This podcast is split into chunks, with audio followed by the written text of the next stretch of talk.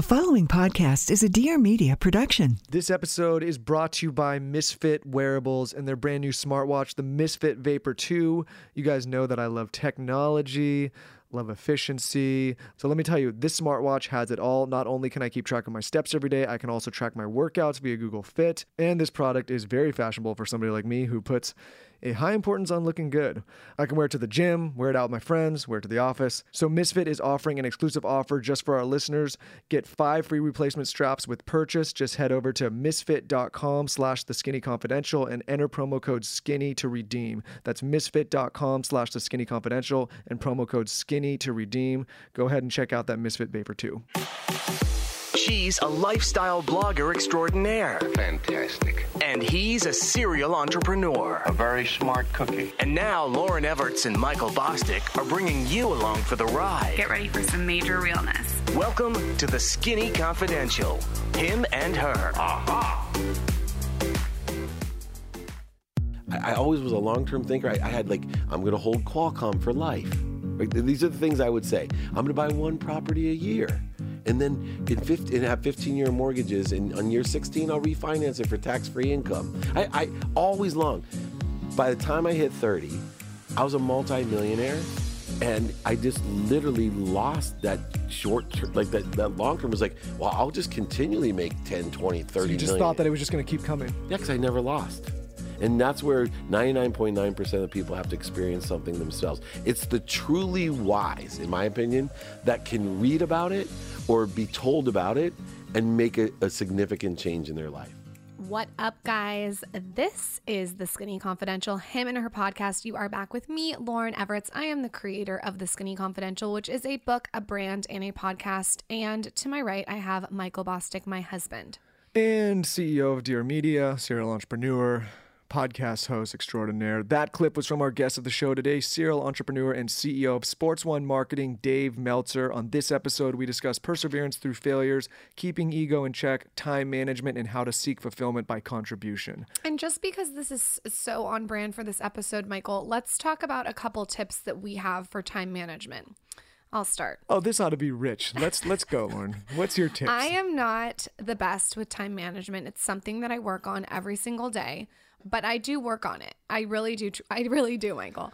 Might have to work a little harder. Okay, but this has helped a lot, you guys. So, what I do is uh, we've talked about this before. I did a podcast. Michael can maybe tell me what number it was on time management. And one of the things I really talked about was having my calendar color coded with driving time in it from the second I wake up to the second I go to bed. Even reading time is in there. I schedule even alone time in my calendar. And so, what that does is it makes me feel really in control of my schedule. my tip's not really necessarily like a, a singular tip but it's more of a approach to the way i manage my time first of all i believe fundamentally that you never want to be playing defense when it comes to managing your calendar or your time to give some examples i and we get into this in the episode with dave he says he is a student of his calendar. When he said that, I really identify with it. I am somebody that uses Google Calendar primarily to book all of my appointments. My assistant helps me book the appointments. Everything in my day is down to the minute in that calendar, color coded based on the project or business I'm working on, who I'm meeting with, where I'm meeting them, if it's a phone, if it's in person, if it's whatever it is. But the night before, and this is true, I've done this for years, the night before, every night uh, for my calendar, I go in my office or wherever I need to go, my phone, and I sit and I study that calendar to see what's coming the next day because I never want to be in a position where something is surprising me, right? I look at it the night before. That way, the next day, I know what's coming. I can sleep on it. I can think about it. And the second thing about not being defensive, I think whenever you are late to something, you automatically end up in a position where you have to apologize to that person. And for whatever reason, psychologically, this puts you, in my mind, at a disadvantage. You start every meeting with kind of a negative, apologizing, saying sorry, because you never want to be that person that's late and then doesn't apologize. But at the same time, when you are late and you're stuck in a defensive, apologetic stance, it it puts you, in my opinion, in a weakened position, especially if you're someone that needs to be in a power position, which I think all of us need to be. So never be a defensive player when it comes to time management. It's a huge disadvantage, in my opinion. That would be my core advice for time management. I also want to say another time management skill. I don't know if this this is helpful, but time batching has changed my life because it allows my brain to focus on one thing. And I feel like with what Michael's saying about being defensive, it does help with that because you're doing one task for a certain amount of time. So I take all my calls and do all my interviews on Wednesdays. I know that I'm going to be on the phone basically the entire day. And then on Fridays, I'll shoot all my content. Or on Mondays, I'll focus down and really try to clear my inbox and go through my Slack messages. Like time batching has really changed my life. I remember when I first started out, I would be jumping from emails to a blog post to a conference call, and it was really confusing for my brain. So my tips would be get your calendar being like like color coded. Keep it gangster. Mine is like light pink and dark pink and purple and all these very cute colors. My uh, workout is always in yellow and important deadlines are obviously always in hot pink. And then my beauty appointments are in light pink. My conference calls are in like a coral pink. So when, when you start to look at your calendar, your brain starts to be like, okay, this is what I have to do. It makes it a lot easier. And I, like I said, use the Google Calendar app. Highly, highly recommend. Add your driving time too. That helps a lot. I also firmly believe that once you have that calendar organized and you start going through it week after week, you should start analyzing and auditing that time, right? Like, does every meeting need to be 30 minutes? Can it be 15? Does every call need to be 15 minutes? Can it be five? I really study my time and say, okay, you know, let's book these appointments and these time slots and see where they pan out. Most of the time, we can get those meetings done much quicker. I feel like people waste a lot of time in these meetings that go way too long. Really, Eh, for a time management tip, I would say sit down with your team, whoever you're working with, say, hey guys, does this really need to be this long? Can we cut it in a half? Can we cut it in a third? I think a lot of people are wasting time in these meetings. And for me, I'm really trying to create a culture where people get things done in meetings. And if they're not getting done, if there's not something being accomplished every time, does it, does it really have to be a meeting or a call? And in this episode, David does touch on how he has this five minute call rule. I forgot what it's called. We get into it. Five and 20. Five and 20. And and you guys have to really hear this tip because I needed it so bad. I tend to go over five minutes sometimes. Do you love saving time? I sure do. Okay, so HelloFresh really makes the whole saving time situation work well. Their delivery is step by step recipes and ingredients that come straight to your door. We love this. The other day, I opened my door to fresh, responsibly obtained ingredients from selected farms. Don't you love that? Then, don't mean to brag, but I actually whipped up some sweet potato fajitas for Michael Bosstick. Like I'm practically Susie Homemaker, guys. Some other fun meals on their menu are a sweet chili chicken, yum, creamy mushroom ravioli, and also sriracha sesame shrimp. Oh my God. Anyway, I picked the veggie one, but they also have classic and family, so you can do you here. If you're a mom, they have family dinners that are fuss free with HelloFresh's picky eater, kid tested, and approved family plan recipes. But back to saving time. This is my favorite part. Each week, there's a 20 minute meal on the classic menu for when you really don't have any more time. So you won't spend all night in the kitchen because these recipes take about 30 minutes. Throw on a podcast, whip up your HelloFresh, and you've just learned tons of knowledge and made a family meal. HelloFresh is delivered right to your door in a recyclable insulated package. So, what I liked about this is when it arrived to my door, it's in this really organized box. So, it has like a section for your vegetables, and there's then there's a section for your quinoa or your rice or your pasta. And then they have this little, uh, it's like this little box of herbs. And you get a recipe card, and you grab the recipe card, lay out your ingredients, and you're ready to rock. So you get delicious filling meals delivered straight to your door every week for less than $10 per serving and free shipping. For a total of $60 off, that's $20 off your first three boxes, visit HelloFresh.com slash skinny60 and enter code skinny60 at checkout. It's like receiving six meals for free, guys. Make sure you stock those sweet potato fajitas. They were bomb. You will love them. So, with that, who is Dave Meltzer? Dave Meltzer is currently the CEO of Sports One Marketing, one of the world's leading sports entertainment marketing agencies, which he co founded with Hall of Fame quarterback Warren Moon. Prior to Sports One Marketing, he was the CEO of the world's first smartphone, the PCE phone, and later became CEO of the world's most notable sports agency, Leigh Steinberg which was the agency that Jerry Maguire was based off of. He is an award winning humanitarian, an international keynote speaker, best selling author, chairman of the Unstoppable Foundation, and is profiled by national publications such as Entrepreneur, Forbes, ESPN, Bloomberg, CNBC, Yahoo, and more. That is a mouthful. Dave, you got a lot going on. With that, Dave Meltzer, welcome to the show. Let's get into it. This is the Skinny Confidential. Him and her. I have a beautiful family picture above my fireplace that, like, literally, my wife looks 20 years younger than me. So, it's kind of like that picture, right? Super duper hot, and I look like a fat old man. Like, who's that? Your dad? I like that. I want people to ask if Michael's my dad. She has a whole segment on her Instagram and her stories called "Who Gives a Shit What He Looks Like," and it's like all these beautiful pictures of her, and then That's just me. awesome. the whole like segment is who cares what he looks like anyway, right? Right. No one does. Good. You're gonna love my wife. No one's looking at you. They, they should not.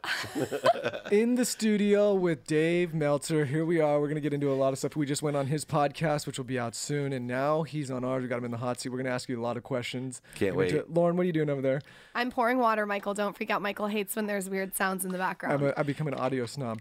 so we share uh, San Diego in Yes. common uh, in Camp Cuyamaca, which real. I mean, nobody's That's gonna have vintage. any context of that. Sixth So grade camp. Where did? How did you end up in San Diego? uh, by luck, it's the best thing my mom ever did for me. So I grew up uh, with a single mom in Akron, Ohio. My dad left when I was five, uh, five boys and a girl. And literally, my mom's only objective in life was the fetus wasn't going to be fully developed till after graduate school. And she raised us with one great skill. And I always joke around saying my mom doesn't, she looks like your typical Jewish mom, but she's a black belt in martial arts. And you, she wouldn't look like it. She's a third degree black belt in the martial art of Jewish guilt. I wonder. You know, this is so weird. My mom's my mom's half Japanese, and she's also a black belt. yeah, but your guilt. mom's a real black belt. His mom's in Jewish guilt, right? Oh, yeah, my mom's a black belt in Jewish Oh, guilt. okay. I Different didn't black catch it. belts, Oh, Dave. It's a bad Well, either joke. Either, either either way, they um. I got it. But that's scary, right? yeah, they, they're both scary. Uh, but you saw that at Torrey Pines, I'm sure, some of those kids. Well, anyway, so my siblings love to study, like, we're terrified to get a B. When my mom, I was nine, she decided her sister lived in San Diego and her brother moved to San Diego. My mom decided we were so broke, like, food stamp broke. My mom worked two jobs, a teacher, and then filled turnstiles with greeting cards. Uh, moved us to San Diego and literally made a decision. And if I'm going to be poor, why am I in Akron, Ohio? Right? I'm going to move to San Diego. Okay, so take us back to Oh. right before you lost everything. Okay. Tell me about wh- what the, the year before you lost everything was looking like. It was really two years before. Okay. Um, and the, the first warning that I got that I was going to lose everything, because everything for me was ego based. For the first time in my life, when I built my home in Rancho Santa Fe, I wasn't happy. Every other time, even broke in Akron, Ohio, I was a super happy kid. I wanted to be rich only to buy my mom a house and a car. Because the only time there was any unhappiness in my life, it was my mom was crying because the car broke down and she didn't have enough money. But I was a super happy kid. I call myself a toptimist. That's how happy I was. But when I built that home in Rancho Santa Fe, I woke up in the morning for the first time, looked at the ceiling. I didn't have a job. I didn't need anything. I had a Ferrari, a Porsche, a beautiful wife, three gorgeous daughters, and I wasn't happy. And weird thing was, my 30th birthday, I get this birthday present. Now, my father left at five. He was my hero. At 10 years old, he was still my hero.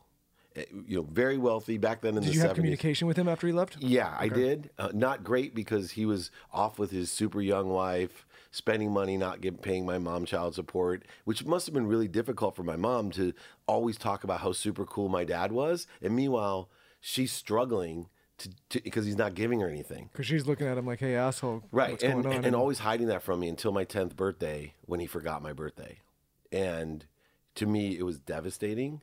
And when I called him, now that I'm old, I know what he was doing, but he told me something that was horrible. He said to me, "I didn't forget your birthday. I just don't believe in birthdays." At ten years old, and I was crushed. And what my mom did. Because she knew how crushed I was, instead of protecting him, which she normally did, she always tried to keep the heroic static. It must have been like the pain on my face, or whatever, she laid into to my dad. And I realized my dad was now not my hero. And I ended up hating my dad uh, through my teenage years. And then as I started being successful, my aunt told me to try to understand my dad. And so what I did, my 30th birthday came, I got a birthday present from my dad. Super excited. this, were you successful at this time? Were Very. you doing- so yeah, was I was almost. This did you ever get anything where he was like coming back around like, hey, this guy actually turned out all right. He's doing well. I maybe I need like was was He- your we was your getting- father we successful there. or My dad was successful. Okay. True entrepreneur, um, very successful. But you know, into he, he was because we left. You know, it was just a very weird thing. He was shameful, right, about what because he cheated on my mom. He wasn't nice, but he was a good guy, and I became really close with him when I got older. So I get this birthday present. and It's a big box and it's a gorgeous blazer that fit perfectly, which meant more because I could afford anything at 30 that I wanted. It meant more that it fit perfectly because he called my wife and asked for, you know, my custom sizes. And I open it up. I'm so excited. I'm like, my dad's finally apologizing. Like he finally gets life. And I open it up and all the lining, pockets, everything is torn out. And my wife told me, like, I've never seen you look like that. I was it, devastated. And I called him. I'm like, you know, why, why are you punishing me again? I go, I thought we were developing a relationship. And he said, because I'm worried about you. This was the first warning. So what do you mean you're worried about me? I'm, I got a Porsche. I got a Ferrari. I live in Rancho Santa Fe. He goes, no. He goes, you're just like me. And he goes, I, I don't want you to wear that jacket. I was like, what are you doing? Punishing me? He goes, no. I want you to hang it in the closet and every day look at it to remind you you're just like me. I'm like, okay, I'm an asshole? Like literally, that's what I'm thinking. He goes, no. He goes, I don't want you to be the richest man in the cemetery. He goes, you're not taking anything with you. That's why I ripped the pockets out. My relationship with my dad that day changed forever. Like I got a touch of understanding because years later, when I lost everything, I realized that everything I hated about my father was what I hated about myself. And the first warning was that now, two years before I went bankrupt, my wife, uh, I came home. I was at the Emmy Awards with Lil Jon. I was already working for Leigh Steinberg. I, you know, went back to work. Uh, still surrounding myself with the wrong people, doing absolutely the wrong things When Out- you say the wrong people, what do you mean? People that didn't work, that did drugs, alcohol, went to strip clubs in the middle of the day, things I don't, you know, necessarily love my daughters seeing all the time, but it was the truth. I was surrounding myself with morons, and it was because I was bored. Um, instead of trying to help people, I was always this, you know, just person that I wasn't interested. I, I was trying to help my family always. I was trying. I had purpose and passion, and I had no purpose or passion. And here I am running. Doesn't Tony Robbins say that this is the science of achievement, but not the art of fulfillment? You nailed it. Yeah. And I wasn't fulfilled. My wife, I came home at 5:30 in the morning after lying to her, and she told me she wasn't happy.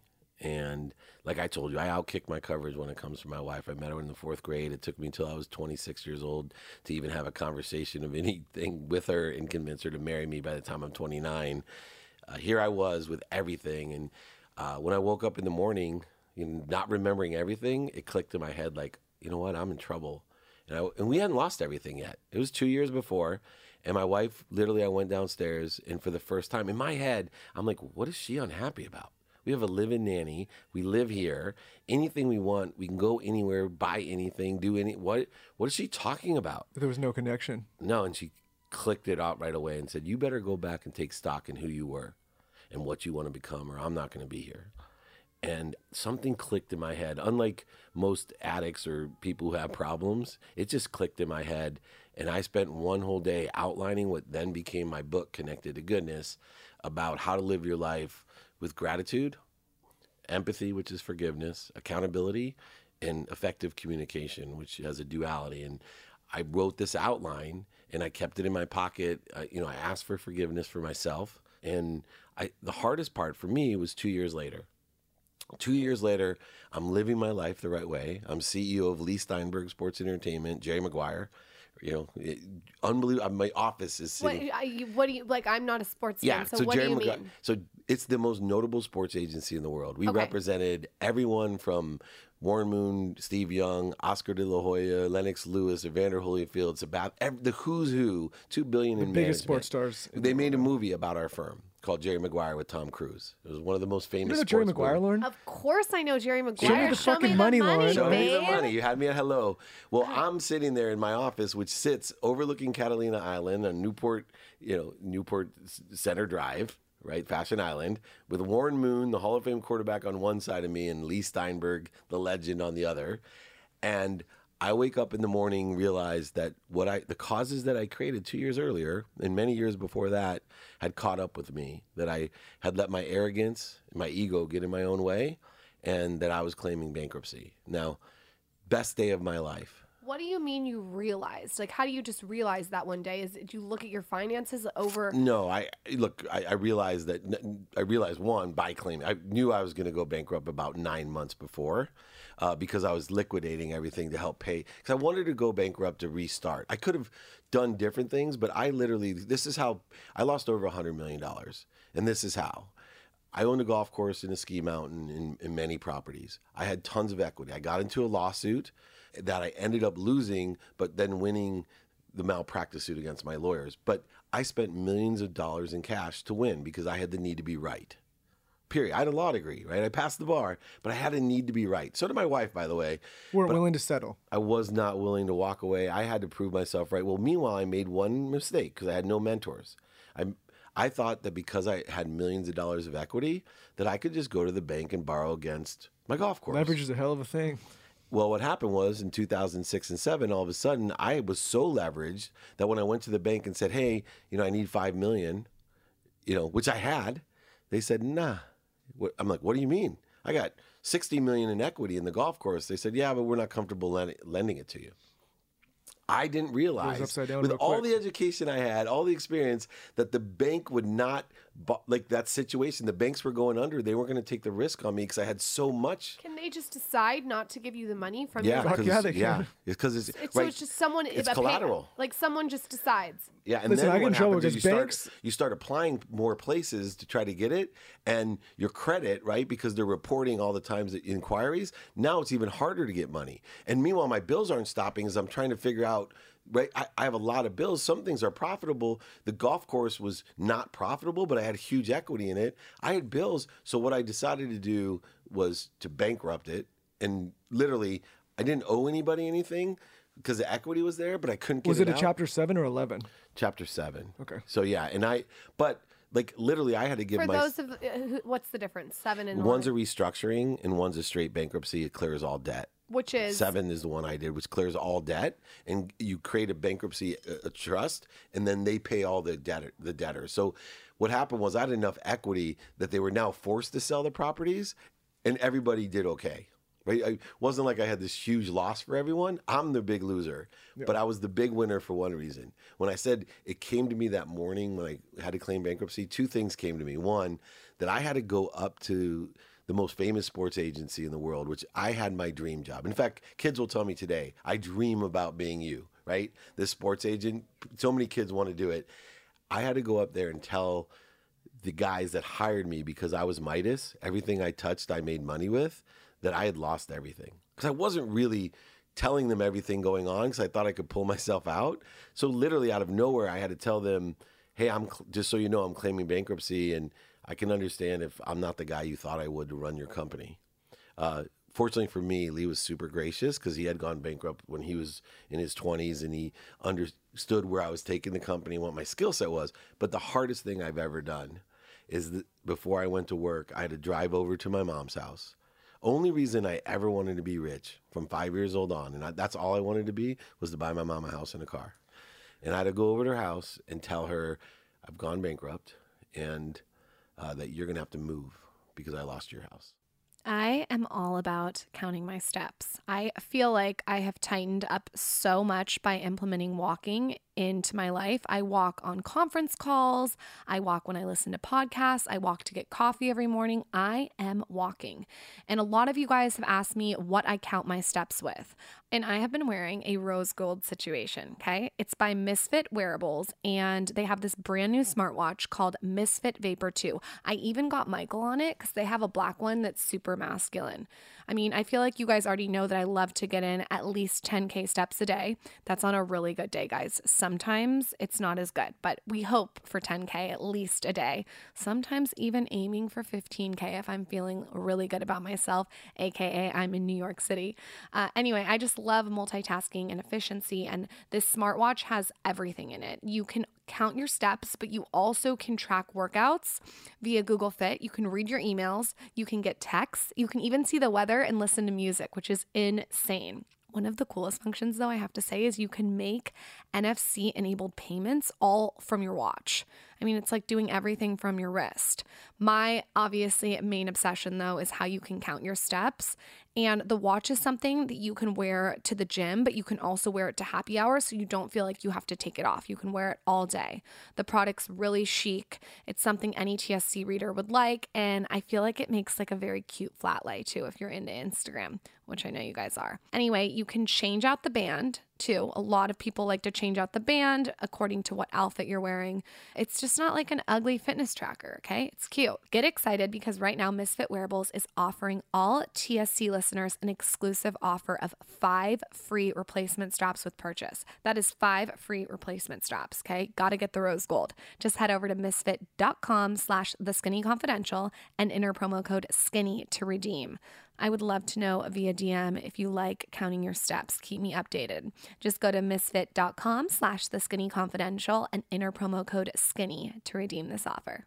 You know what though? I think conversations like this coming from people like you who've done so much since then are so important because everybody wants to celebrate and talk about the success as an entrepreneur and nobody wants to talk about the hard times. And I don't I feel like you cannot truly be an entrepreneur without getting your face bloodied a few times, right? Yeah. Like maybe you don't go completely bankrupt, but it's going to happen. You're going to get blooded, and people have this idea that you know it's all bells and whistles and it's all fun and games and it's no, there's not struggle. Like there's working for yourself and building your own business is the hardest thing you can do, in my opinion, when it comes to you know the pro- professional career. Like it's you know getting having a job is one thing. I respect everybody that does that, but when you're out on your own and the buck stops with you, and, and, and, and it, it, it's difficult. And like I think that entrepreneurs that are run, and this is where I, I have a difficult time with a lot of like speaking coaches and people that run around and only talk about the good side Only teach, right? they only teach right like t- it's important to talk about the struggles because it gives validity to what you're doing and if you can you know if you can do something like that and come back from it then i don't want to say anybody can but it's possible Any- to Anybody can. Like I believe that you know with this consistent nature, like you have, Lauryn. You know, consistency to me is the nemesis of human nature.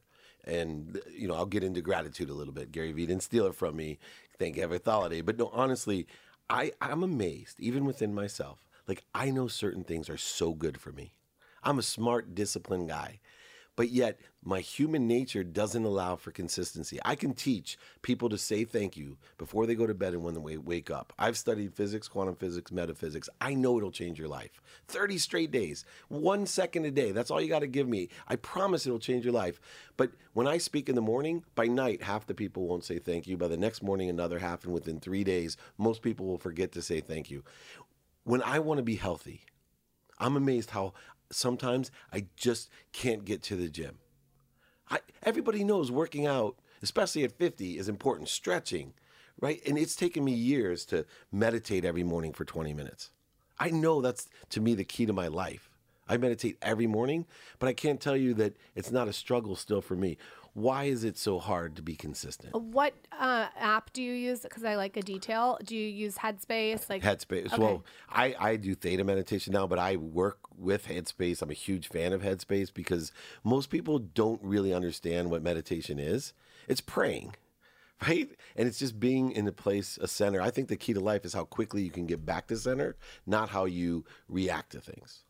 So you use Headspace for 20 minutes every morning, and you also do another practice of meditation. No, I, I, I personally don't use uh, Headspace anymore, but I would if you're a beginning That's beginner. you're it's a good way to learn For sure, it's, it's a great app. It's uh, what is TB? Uh, I use theta meditation. So Theta quantum, med- yeah, theta. It's a, a vibrational. So my philosophy in life is that you can only be aware of that which vibrates equal to and less than you. So theta meditation allows you to vibrate faster. And it's what the old shamans use. They used to, they go up for 20 years in the mountains to elevate their own vibration. Now, through this technique, you can in 20 minutes reach what's called the seventh plane of vibration. You actually can physically, in you know, be able to see the vibrations in your brain waves. There's alpha, gamma is supposed to be God meditation. So alpha, beta, theta. Theta is a great meditative state. It allows everything to, it allows me to proclaim what I want, proactively allow things to happen in my life. Put, putting me in a sense of peace in the flow. I'm very energetic, very vibrational, very spiritual, but I have this other side like you, Michael. I'm extreme entrepreneur, uh, which is where that book Think and Grow Rich to me was the the catalyst for how I wrote my book. It was like there's a duality to the world. I just have a question that I feel like no one asks people. What happens if you don't meditate? Everyone asks what happens if you do meditate. What happens if you don't meditate? I believe that if you don't meditate, that you you create a wall of resistance. So, okay, let's say it's a random Monday. You wake up, you're rushed, you don't get meditation, and you've Mm-hmm. been meditating six days last week. How is it different than a day that you do? Oh, without a doubt, it has a zeroing effect. If I don't know my baseline, where center is, if I am not in the flow, then I'm actually going to start putting faith and into the wrong things. I'm starting to track the wrong things. I'll have the wrong energy that goes to what I call an unconscious competency. It changes my whole day. It changes my whole day because it's like here, here's the example. If you meditate, it's like a, a car on the top of a hill in San Francisco. If you meditate, all it takes is one finger to hold the car there all day because you know you know where that's at. If you don't meditate, you wake up and the car's already rolling down the hill, and you just keep letting it roll. And by the time the day's over, you're run over. When you meditate, you can get back to center. You know where it's at.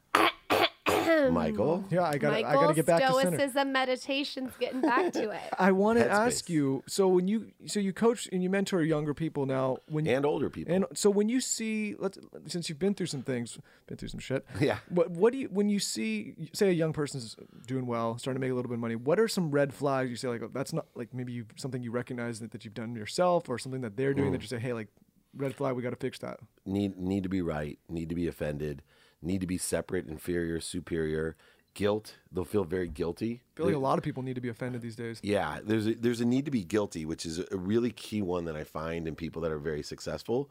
Because most people, in order to have the drive to be economically successful, they come from nothing or they're pushed really hard. And so what happens is they have a worthiness issue.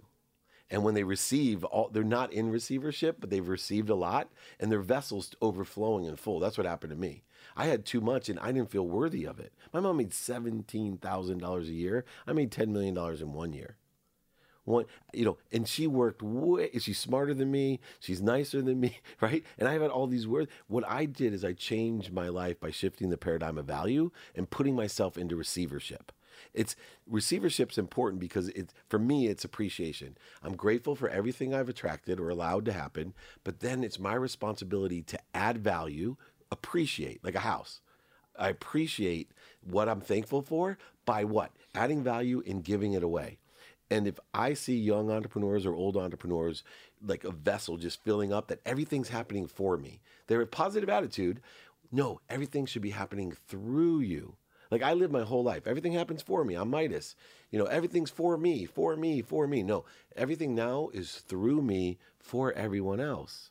That's the whole distinction. That's the true success in life. And what happens is if you allow things to come through you, your vessel's always empty. So you're expanding, you actually can receive more. And that's how the shift of paradigm for me. I make more money. I'm way more fulfilled, passionate. My relationships with all the people in my life are so much substan- like they're just substantial relationships. And then I fire the people literally that are bleeding me. Like one the pieces of advice I would give anyone that's young. Do you think you can get to that that space though without having basically your face slammed in? Because I oh, I know that I because and I've been in those situations where you're doing really well, money's flowing in, you're just crushing. it. You think you're on top of the world, you think you're right about everything, you think you know more. I've been there, and the only way that I figured out that I didn't know, and then I there's a you know there's a lot of things that I when can your learn. wife kicked your ass. Yeah. No, but it's also or when like, lost everything, or, when you or get your lost ass close kicked. to everything. Yeah. ninety-nine point nine percent of the people on earth It have- forces you. have to be forced. It- it's like being a parent, and you guys will be great parents. But one thing I've learned about being a parent: nobody listens to me, but they watch me, and that's why I stopped telling people. I used to tell kids all the time, "Don't buy that Ferrari." Let me tell you, the only thing about buying a Ferrari, if you drive it too much, it breaks down. If you drive it too little, it breaks down. If something breaks down, it's really expensive. All your friends are going to think you're an asshole. And worse, every girl's going to know your true anatomy. So don't buy a Ferrari, right? That's actually really good advice. but So you're not going to buy a Ferrari, right? I- Here's what I tell luckily people those now. cars aren't what interests me. So yeah, much. good. But if they do, here's what I tell people now buy a Ferrari and learn from it. Yeah. Buy it and learn from it. But don't hold on to it. If it doesn't make you happy, Let it go. Here, here's my warning to you. This is what my experience was. If that doesn't resonate with you, buy the goddamn thing. Go enjoy enjoy it. Right? You might be one of these people that it's good for you. But I think in life, my job is to attract what I want, learn from it, and then if, if, if it keeps me happy, hold on to it. Like my wife. Like I just know my relationship with my wife, that's something I want to hold on to forever. Like I will fight like I just know it's never that thing's never gonna roll down the hill where I get to a point with my wife where when I was young I, I didn't understand that, where I could have ruined my relationship. Now it's so the, the, the litmus test is so high with my relationship because I never want to she makes me so happy she makes me me. Right? And other things in my life, I'm like, I drive a Volt. You know, I, I love, I'm around pretty famous, successful people, and they laugh. They'll ask the guys that are filming, they're like, is that Dave's car? Like, Well, yeah. what's a Volt? It's a Chevy Volt. It's a, an electric car. It's, you know, it's a nice car. hi- It's not a Ferrari. but- Probably the most practical car you can own. I don't get why people care so much.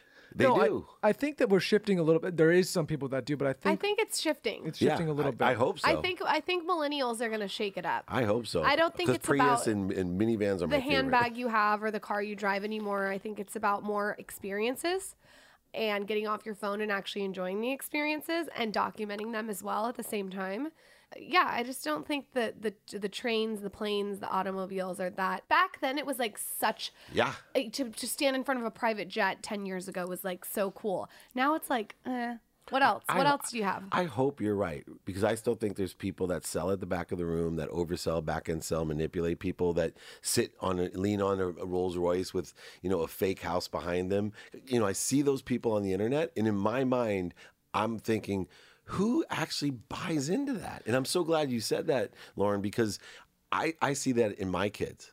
Right, they're not really interested in like seeing that. No, you have to have something to say. You have to be interesting. Like uh, you have to provide value. In my opinion, I mean, I'm more interested in that than anything. I don't like the coach, the like the coaches that do that, or they, they label themselves coach that do that type of stuff because I feel like they're selling to the desperate, and that's gonna that's gonna be a controversial statement. But it's people that are just looking for a quick, easy fix. I need that Ferrari, I need that car, I want that big thing, and you and you have people preying on people like that. That maybe you know maybe you shouldn't be signing up for that course that may be bullshit, or maybe you shouldn't be following Yeah. this person with a lifestyle that's not realistic. Like for me, like look to the people your age, look to the people that have done it the right way, that have looked with very long term vision and built actual brand. Like if or you can, haven't done it the right way, and out of not doing it the right way, have learned the right way. Right. young people, eh, listen, I'm all about bettering yourself, taking courses, going and seeing people speak, but don't don't believe into don't don't believe the hype into those bullshit lifestyles that 99.99% of the world will never have and, and shouldn't have by doing those you know those practices right like It's a go and build something real Right. It's a go scarce energy, right? And that's what I try to teach people. In fact, I tell people that you know the word guarantee means something to me. I can't believe that people don't make people guarantee things, even with my coaching, right? Because I'm I, I'm amazed. I tell people all the time, you want me to coach you, this is what I have to do. I'm gonna uh, work for free for you for a month because I want to learn. I want to learn if I can help you, how I can help you, and then after a month. Every month, I can determine how I can help you and how much it is by how much I can make you or how and, and how much you need from me. So I don't believe in hey, pay me sixty grand in a year and I'll make you six hundred. I know I can do that with most people, but it doesn't make sense to me. I'd rather someone at the end of the month I say, you know what, this is what I did for you this month. I think you made a hundred grand. How's ten grand? Does that sound fair? Yo, yeah, that's that's cool. It's so much easier at the end of the month to tell somebody, hey, this is the performance. What piece, you know, how did I help and what's it worth to you? And if someone says, hey, I need all hundred grand, you know, it would be okay, David. Yeah, cool. Okay. Want me to coach you next month? It, but in the end, I end up making so much more money and everybody's so happy. It, it, it's a weird thing to do, but I really take a lot of time to assess people and give them a free coaching so I can tell them, you know what, I'm not really for you, but I know a guy, Michael, that does podcasts and he would be a great podcast coach for you or whatever it is. Well, that's what life is, right? It's connecting the, you know, because I'm I have some expertise in some areas, but I have a, a lot of areas where I'm not expert at all and don't know, and I need, you know, and you need that help. And I think anybody that labels themselves like they're an expert of all things, that's when you got to be wary. I wanted to ask you, we, we we were talking a little bit of this on your show about patience and building long-term brands and long-term vision. Have you always thought that way, or how, or how? What was the shift that made you start thinking that way? Right? It's so weird because I was wise beyond my years when I was young. So I literally saved everything. I had such a long term goal. What happened, what really hurt me was great success. So by the time I was 26, you know, my company sold that I was working for for 3.4 billion dollars in 1995. That's it? So yeah, so I got, and that's a billion was a lot. I ended up with a big chunk of change. I started investing into technology and real estate. 93 was when I started investing into real estate, which was a low, right? Bottom of the market recession in Cal- Southern California. So all of a sudden, by, you know, I, I always was a long term thinker. I, I had like, I'm going to hold Qualcomm for life. Right? These are the things I would say. I'm going to buy one property a year. And then in 15, and have 15 year mortgages. And on year 16, I'll refinance it for tax free income. I, mm-hmm. I always long.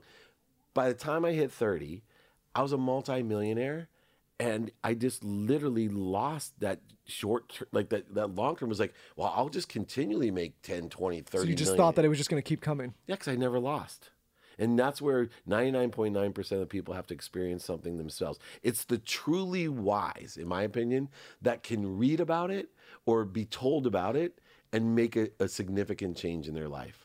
That, that to me is the wisdom that now I do have, which is why I always have at least three mentors, all ages, by the way, which I think was why, like Lauryn, you, my wife, and I, who she's not here, I, I think it's so awesome because we all have complementary but totally different expertise in situation knowledge where I just have met you guys and feel like, you know what, I could stay here till midnight and the shoot the conversation would just, and if she, my wife was here too, you, we, we would, we would laugh, we'd cry, but we all would learn. And as a whole, we would kill it. Well, Dave, I got um, some bad news for you because the power's out in the building, so you may be here till midnight Yeah, because right. we're on, we're pretty You're high up here. exercise, I'm you're, running you're not gonna get down those stairs. So there's a lot of young people that listen to this show, and all walks of life. A lot of people starting blogs, some YouTube channels, some starting new businesses.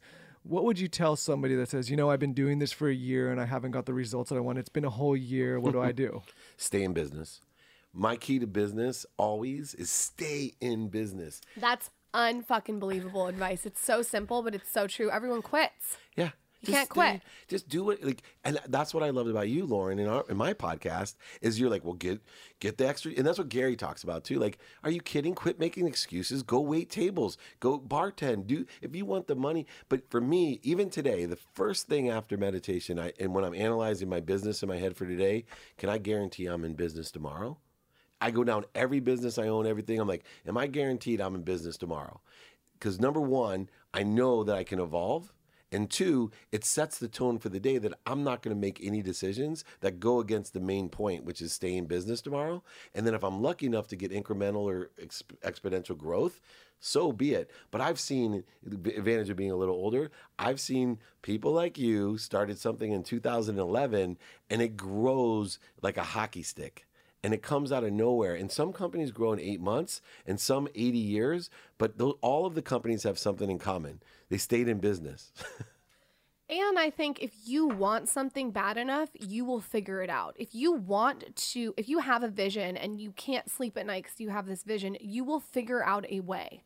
And if that means waiting tables until two in the morning, you'll do it. I think that if you if you think you want something, maybe you don't want it bad enough if you're not willing to figure out a way, a different angle. Well, we have young siblings. I think it's interesting. There's your generation, there's ours, and then we have. I think Lauryn and I are a little bit in the middle, right? The Right. generation below us. It's it's funny. I worry about them sometimes. I never want to put like a whole generation down, but I feel like there's a maybe a softness occurring there that I'm sure every generation Like, I hear- every I hear our generation siblings thinks talk, that though. but I, I have that fear for my, because I have a generational kids, right? 19 to 8. But I feel like every generation above the generation Yeah. thinks the generation is soft. I'm sorry, but I think that that's I- how I every agree, and I don't wanna like s- colleges, they're always, the next generations, Yeah. there's like, it's so much harder to get into San Diego State like my now grandma than it was. yeah my grandma's like oh your dad is uh, and back in my day we were like like every generation I'm aging that. myself, but I, no, I think that there's, you know, like there's people talk about it all the time, like eighth place trophies and like Right, oh. participation awards and all this. It's like you have to put in the work. I, I have a young sister and she'll get mad at me, but it's like you want to figure out what you want to do, then go do it. Like I told her, you go go taste a bunch of different things. Go work here, go work there, go get a job here, go go do a bunch of shit. You're gonna find out that you don't like 90% of it, but at least you're putting in the work and figuring out what you do. Like people like they think they're just gonna stumble onto this great idea. There's grand vision, and they're sitting back waiting for it to come along. They're not out there making. They're they're waiting for the world to come to them. They're not going to the world. And I'll tell you, there's some people because there's a genetic unconscious competency. There's some people that are just still born driven. you know, I'm blessed to travel the world and just see like from Kenya to Portugal down to New York City that I, you know, I see some eight year olds that are just born w- with the same thing that we're born with. Um, and I just wonder um, the medium, like how many are entitled, uh, which has nothing to do with how much money you have, but you know that are more in the phase, like you're saying, that aren't willing. I, sometimes I thought about doing a camp for kids. Like uh, Joe DeSena from Spartan Races, he talks about pain thresholds. I, I'd love to do like this empowerment camp where by watching, not by telling, but by watching, like watching Kobe Bryant today when we were doing the thing for Tencent. I'm watching him going, he has the spirit of excellence. Let me give you an example. He- Relentless. relentless and he and his kids picked up on it so one of the things he says is he took a year off from true exercise when he quit playing basketball just to get out of that and now 4 a.m he's back in the gym every morning 4 a.m and then he said well my daughters they come with me as well because they want to be great basketball players. One's volleyball and one's basketball. They're in there at 4 a.m. Then he says, Well, my nine year old also, she's in her third year of ma- Mandarin because she wants to come to China with me and be an interpreter. Um, there, there's an energy that they've watched their dad. Right, because he hasn't had the time to tell them everything that he wants to do, and I don't have the time. But I see my 19 year old, my 17 year old, my 14 year old. Doesn't matter what I say; they're watching me. They know I wake up at 4 a.m. They, they, they have a spirit of excellence that is carried. And I think that's what I'd like to teach is, hey, let's have spirit of an empowerment camp. Let's bring in a whole bunch of people with a spirit, uh, spirit of excellence and just find out what they do. And 4 shadow. a.m. Yeah, every day. How do you do it? Even when you're hungover? Yeah. Well, if I go to bed at four, no. Even if I'm hung, even if I'm hungover, the thing is, I'm hungover a lot less than I was when I, I was younger, um, because I started. First of all, I've had a lot of fun and appreciated it. Even through the dumb stuff I did, I'm one of the few old guys who have lost everything, made tons of mistakes, drives my wife crazy. But I will tell you, I don't regret it. I mean, it was a credit. Imagine being like young, fairly good looking, totally rich, and just blowing it out. You know, I mean, and I know it's easy to say now because I didn't lose my wife. I think I would look differently if I lost my wife or it. family, something, yeah. But looking back, I do not regret what I did because I didn't really hurt anyone but myself. Well, I think it's a healthy re- way to look at what uh, look at entrepreneurship anyway, right? Like you have your ups, you have your downs. Like if you're Yeah. so fixated on the monetary aspect of it and just saying like I have to have this to be happy, that's when you get in trouble. But people, if you can look at it and say, okay, you know what, I was doing really well, lost a bunch, and I came back. Like that's that's the healthy way to look at it. That's how you can enjoy life. The people that get so fixated, like you said earlier, I've known a lot of old rich dudes that have died miserable with, you know, maybe they have all the money in the world, but they end up having nothing in the end. because they attach their happiness to an outcome. And this is hard for people. It's counterintuitive. I always say detach yourself from the outcome, detach your happiness from an outcome. I'm one of the most driven people you'll meet. Still, I wake up at four. I, I'm, I'm a student in my calendar. I believe in productivity and accessibility. Time is a huge thing for me, but I've detached all my happiness from the outcomes. I enjoy my happiness is derived from the consistent, everyday, persistent without quit, the process. pursuit, I pursuit could of my not potential. agree with you more on this. I think that we should kind of explore this. It's f- like, uh, what's the fun to getting to the outcome as quick as you can possibly get there? For me, it's it's the building, it's the creating, it's the Pursuit. meeting different people, it's the journey. And there's that theory of experience stretching we've talked about on the show where it's like, you know, maybe you're sitting, and I've, I've talked about this before, and you've probably heard it, where you're sitting on like, uh, maybe you're looking, enjoying one of the best sunset in the world, and you say, wow, this life could never get better. And then later you see that sunset, and you have like a, a cocktail in your hand, like, wow, it can't get better. Next thing you're like, you see that same sunset on a boat, and you're like, this never get better. And all of a sudden, the original sunset that you saw actually makes you unhappy. right. And that's where people get in trouble in life. It's like, I need to get that car or that watch. And they set these basic like milestones. And every time you get to a milestone, it's not good enough. You got to keep going, going. And then the one that you really look towards in the beginning that you thought would make you the most happy actually becomes a source of depression. Yeah, no doubt. And I think people just look at activities the wrong way. I, time is essential to me. So there's two times, two types of time. One, linear time, 24 hours a day we all have. For me, I look at it to see how productive and accessible can I be during those 24 hours, and I look at it as activity. Some of the activities I get paid for, some I don't. So I don't believe in work. In fact, I believe a litmus test in life. If you're someone that rushes to the place where, where you work and you and, and you also rush home, you're living a really good life. And that's like today, I was rushing to get to the office, but I'm also going to be in a really big hurry after I speak tonight to get home. And my life is complete that way. Linear time, people can't control. But even worse is multidimensional time that exists in your perspective. And that's where your analogy with the sun setting is, is that how do we control different perspectives of time when they're only exclusively ours? And so we have to really generate through gratitude, empathy, accountability, and effective communication the control of our perspective by, you know, I'll give you a simple life lesson right now. I tell people all the time. Anytime you say I got to do something, cancel it. See, I get to do it. If you All simply right, just say I I'm get to. gotta give him credit for this. He says this too. He's so happy that you just said that because he Yes, says, I gotta win. Say your I gotta fax win. analogy. No, I, I, I believe if you're like my biggest thing now that I work towards is just freedom. I don't want to say financial freedom. It's not. It has nothing to do with money. It's just being able to say yes and no to things that serve me and the people around me when I want to, how I want to. Right? Like that's I believe in options. yeah, Is that options. The same thing. Yeah, options. Like.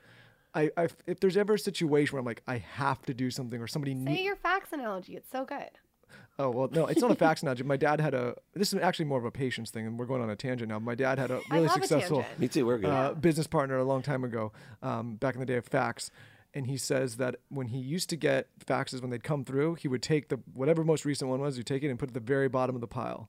And he would wait till all the other ones got sorted until this one came back to the top. And he said most of the time it either sorted itself or became unimportant or went away, right? And he says people they they they get in these situations where it's like I have to do this, I need to do this. It's you're basing all your time on other people's Urgent schedules. versus urgent. And what does your dad Yeah. tell you about being married when you absolutely? Well, now we're going on. no, you got to 50 say this one. You got to say this one. Well, this everyone's heard this. When you absolutely, positively have to say something, don't. That's marriage advice. But I don't know why. I don't know why you went on all those crazy Okay, sorry. tangents. That's the need to be right, though. But yes, He's, Yeah. your dad like your dad even Yeah, more. you We're guys hooking like up in San Diego. But I That's think- awesome. Uh, so I want to talk a little bit more about time. Sorry to interrupt. but I Mike, like just do. well, But, uh, tangents and then cut me Tangents, off. yeah. We're yeah, tangent and then cut off. Um, time management. I Yes. have a huge problem with that. I've tried time batching. I have um, I have wh- the what's the pom pomito method? The the Yeah. the I got tomato. the secret. I, I got the secret for you. What's the secret? The, my calendar is like all color coded. Now, this the secret is inconsistency of being a student of your calendar. Now, li- listen to me. Don't look at your calendar. You you have to put an amount of time every day. Get in the habit of being a student of your calendar. What does that mean? I look at everything that's scheduled during the day and study it. I think to myself, how in person, on the phone, via email or media, am I going to attract? Or help others, right? So I have two questions. How can I be of service or who is it that can help me? But I look at that and I look at it with the lens of productivity and accessibility, meaning how productive can I be during this 15 minute phone call? So one of the smartest things I ever did was brand myself the 520 rule. Now, when you guys start following me, you'll learn about the 520 rule. My objective of every phone call is to get off it in five minutes, to get it done in five minutes. Every meeting that I have, my objective and so what happens is you brand yourself. People are literally on the phone talking to me with clocks going. Okay. I know I got a minute left. People come into my office, they're prepared. Believe it or not, 20 minutes is a long time for a meeting. And yet people will take two hours during the day when I can have six meetings, but branding myself, but that's part of being productive. Accessibility is different. Accessibility is one, how accessible during that time am I to others? And most importantly, how am I accessing what I want?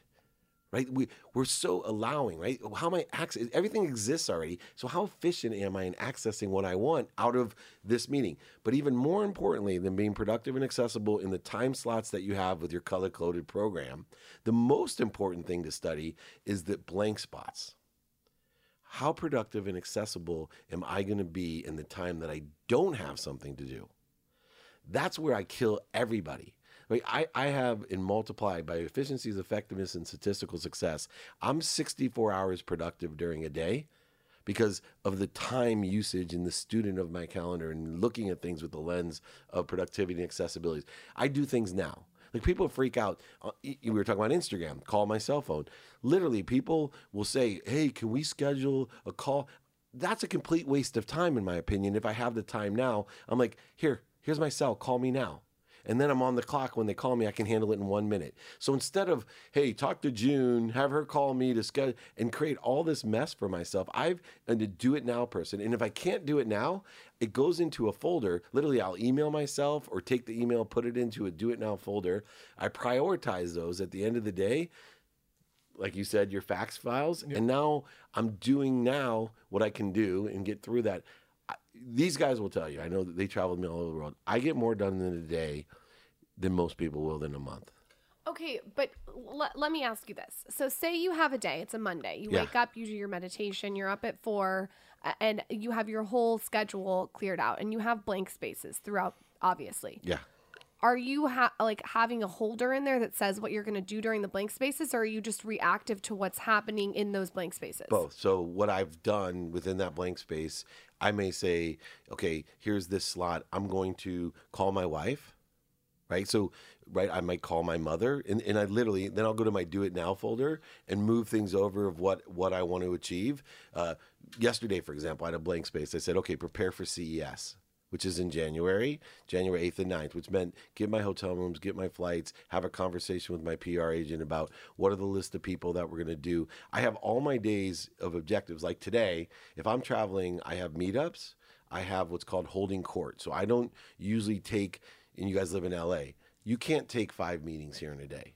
No, it's the, I'll do 10 meetings. When I leave here, before I go speak, I'll do 10 meetings. It's called holding court. So what I do is I hit up all the guys I know in LA and say, hey, I'm going to be in Santa Monica between 4 and 5 o'clock before I speak. If you want to meet me, come on by. What, are you at coffee?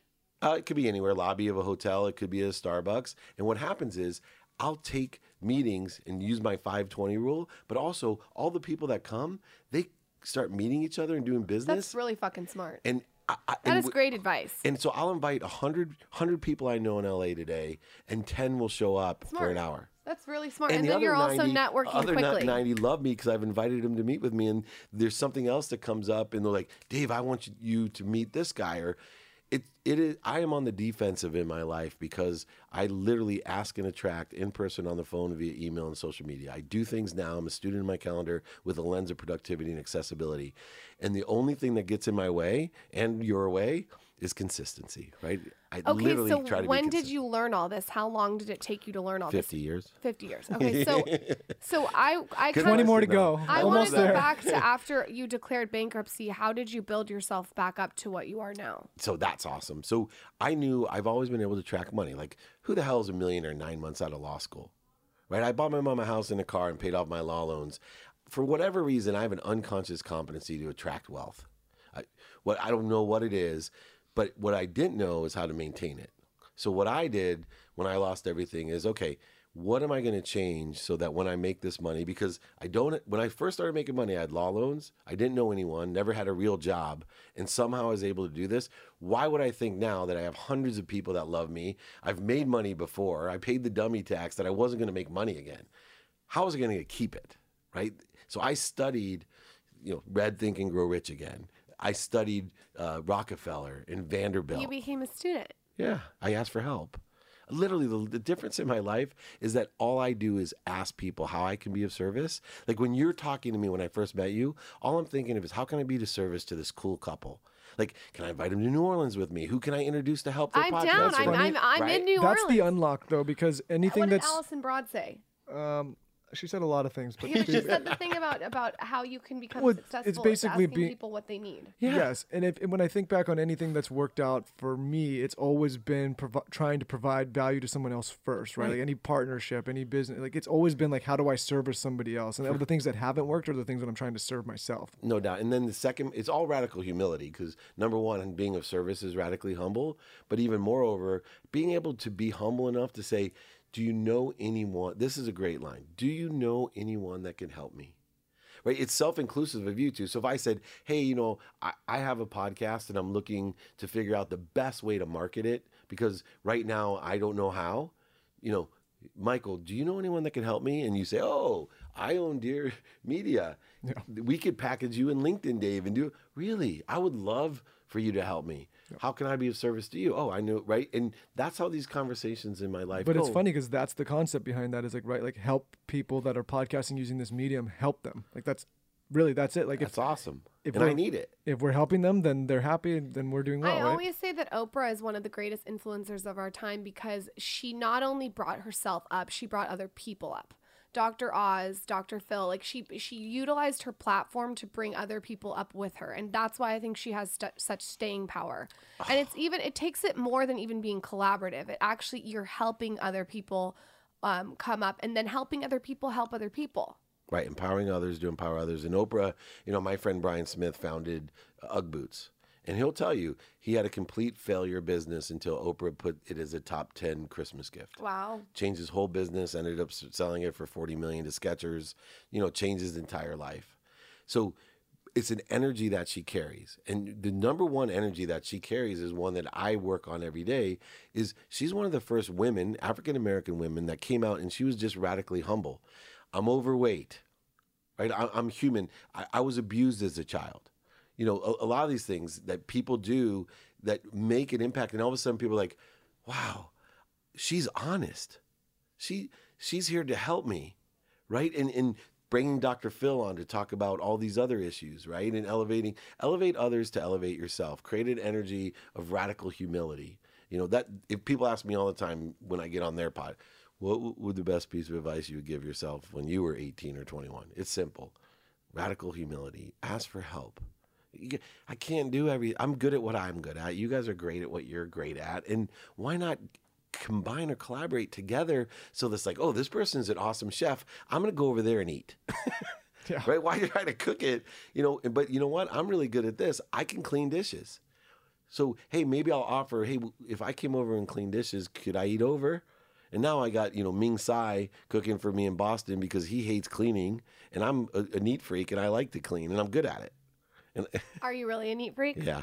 Oh my god. Well, Dave, you are an interesting guy. We got to do this again, and would either catch up in San Diego or in Orange County. Or LA. New Orleans. New Orleans is New our Orleans. date. Yes. You know what? I've never been to New Orleans, and I don't think Lauryn has either. Okay, it, the latest it's going to be is Jazz Fest. I'm an executive resident of Tulane University.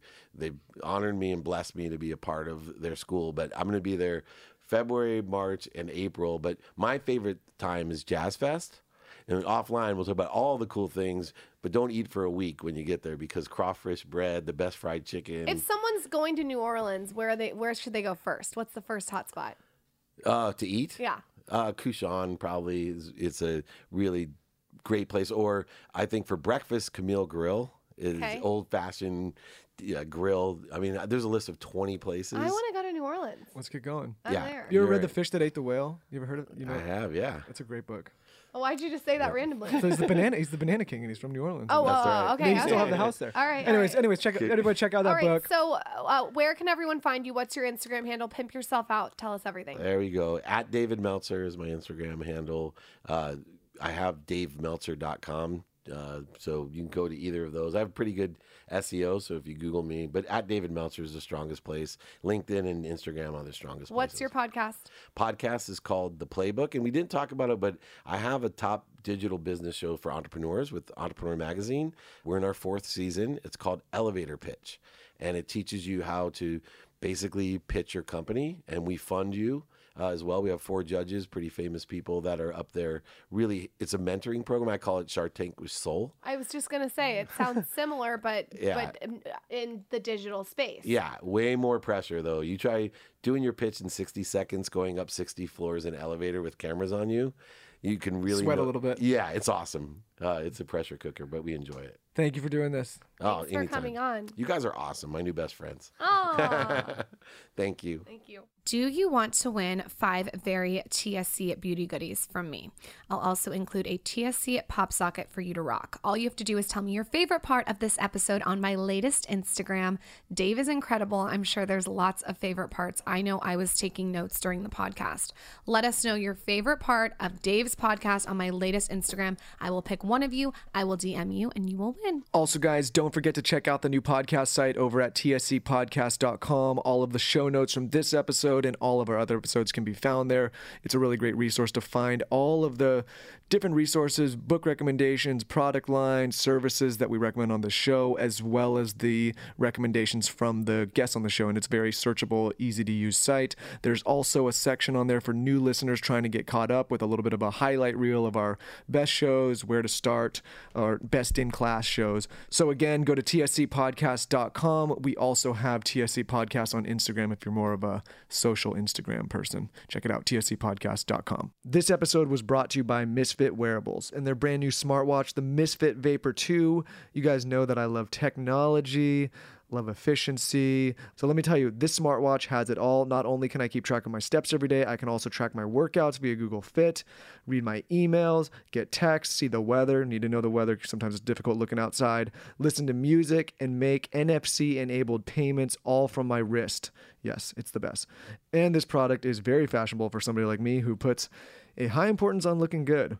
I can wear it to the gym, wear it out with my friends, wear it to the office. Don't feel like I have to change it out. Just all day functionality. I also love that I can change out the straps really easily, make it look a little bit different, add a little bit of variation. So Misfit is offering an exclusive offer just for our listeners.